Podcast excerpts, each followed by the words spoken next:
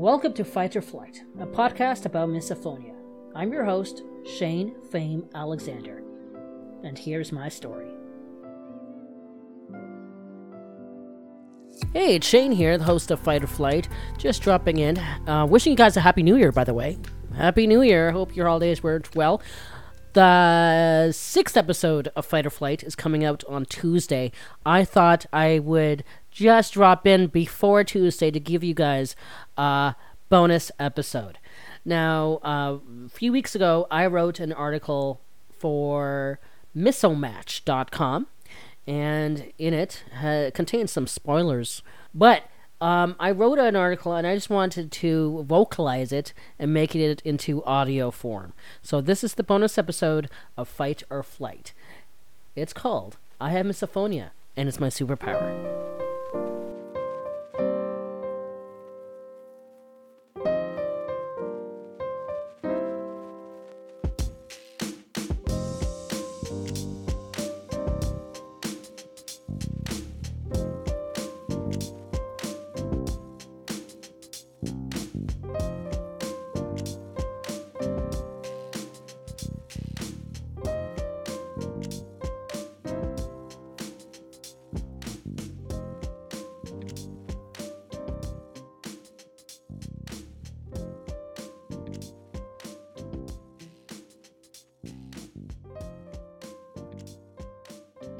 Before my misophonia was misophonia. Hi, my name is Shane Haniff, and I have misophonia. I used to get triggered by repetitive cell phone notification sounds and the constant ringing of the doorbell. Back then, I thought it was just a pet peeve. These annoyances didn't hit me as hard as when I started to get triggered by the sounds of footsteps upstairs from a basement apartment. I was living in the basement of my mom's place in London, Ontario. I had left a toxic work environment that summer and started a podcast based around mental health and lifestyle. The show is called Shower for the Soul. I was living my boyhood dream of being a broadcaster, and I should have been happy. Well, I was. But then these mysterious involuntary reactions happened. Once I got triggered, I throw things, yell, punch walls. This wasn't me. I didn't know the person I was turning into. I found out very early on that misophonia, we think that every trigger is done purposely to annoy us. We think that the whole world is out to get us. I knew mom wasn't doing this on purpose, but misophonia muddled my mind and these crazy far fetched ideas that mom is the enemy caused me to go downhill fast. It sparked a deep depression that lasted for months. And let's not forget, I still didn't know what misophonia was at this time.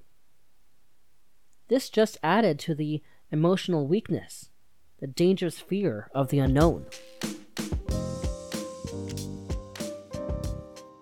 Misophonia took me away from myself. Back to the deep depression. I got lazy. Spent the whole day in bed with the lights off. Light gave me migraines. I thought throwing myself into my podcast would help. Wrong.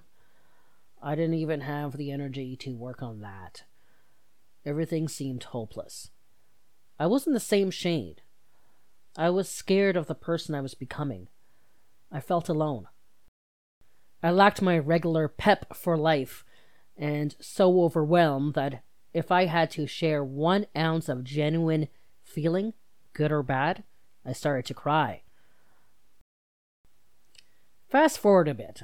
Skip the lockdowns, the hospital visits, the many hours at the pub just because I didn't want to go home, the loneliness, impromptu trips to Detroit and Toronto, and the hours of sleepless nights. Okay, stop here. It's October 2020. I thought I won the jackpot. Problem solved. I was moving out. I found a basement apartment in East London. Perfect. Let me repeat myself. I found a basement apartment. And enter misophonia phase deux.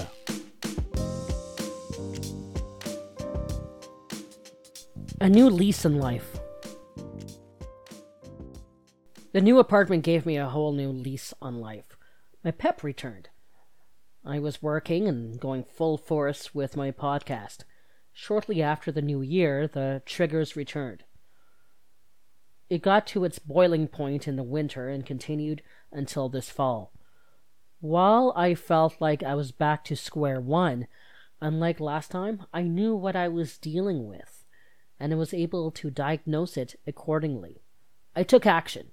I quit my job and started to focus on my health, seeked out assistance from the government, and was proactive in finding a cure or a band aid. I rented a co working spot near my apartment, and to spearhead my new goal in raising awareness, I started a podcast based around misophonia. Fight or Flight debuted in November. I share my story on this dreadful disorder, and if you've been listening, I have a bit of a spoiler alert for you. A miracle happened in October when I got the opportunity to move to the upstairs unit in the same building. Since I moved in, I've slowly got a handle on my life. I'm happier. I'm dancing. I'm laughing. I'm genuinely happy. My spunk is back. Misophonia is a mysterious thing. As misophonia warriors, we step softly, cautious of it returning. So, what's next? We can't let misophonia rule our lives. It has taken so much of it already.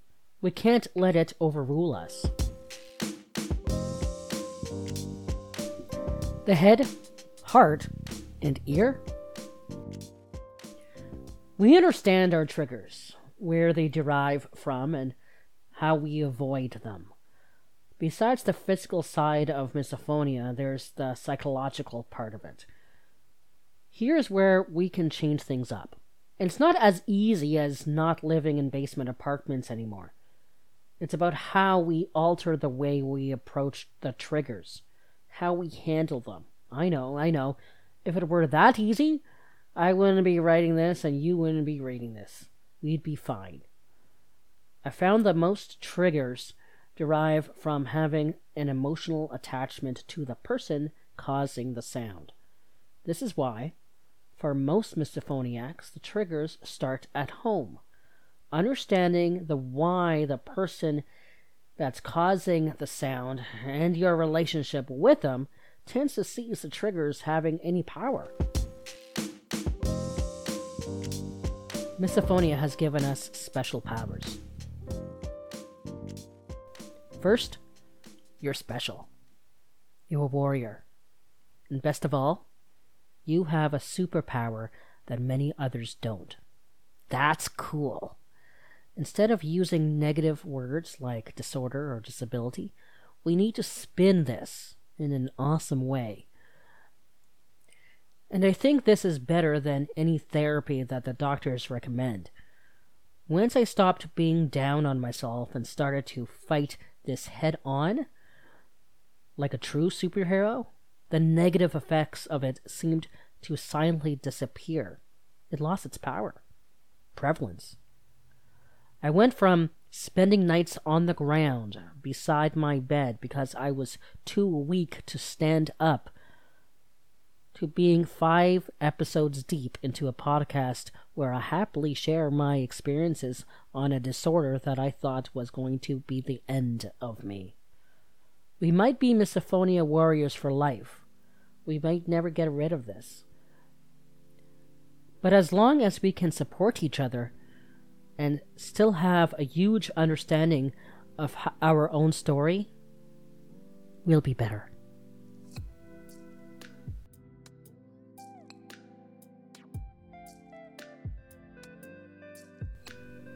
Thank you for checking out this week's episode of Fight or Flight. I shared my story with you this week. If you'd like to share your story with me, please drop me a line. You can reach me at hostshane at gmail.com or find me on Instagram at ShaneFameCom or Fame Friends. On Twitter, it's Fame Friends Pod. And search Shower for the Soul on Facebook. Thanks again for dropping by, and please leave a comment and a rating. Stay well and chat soon.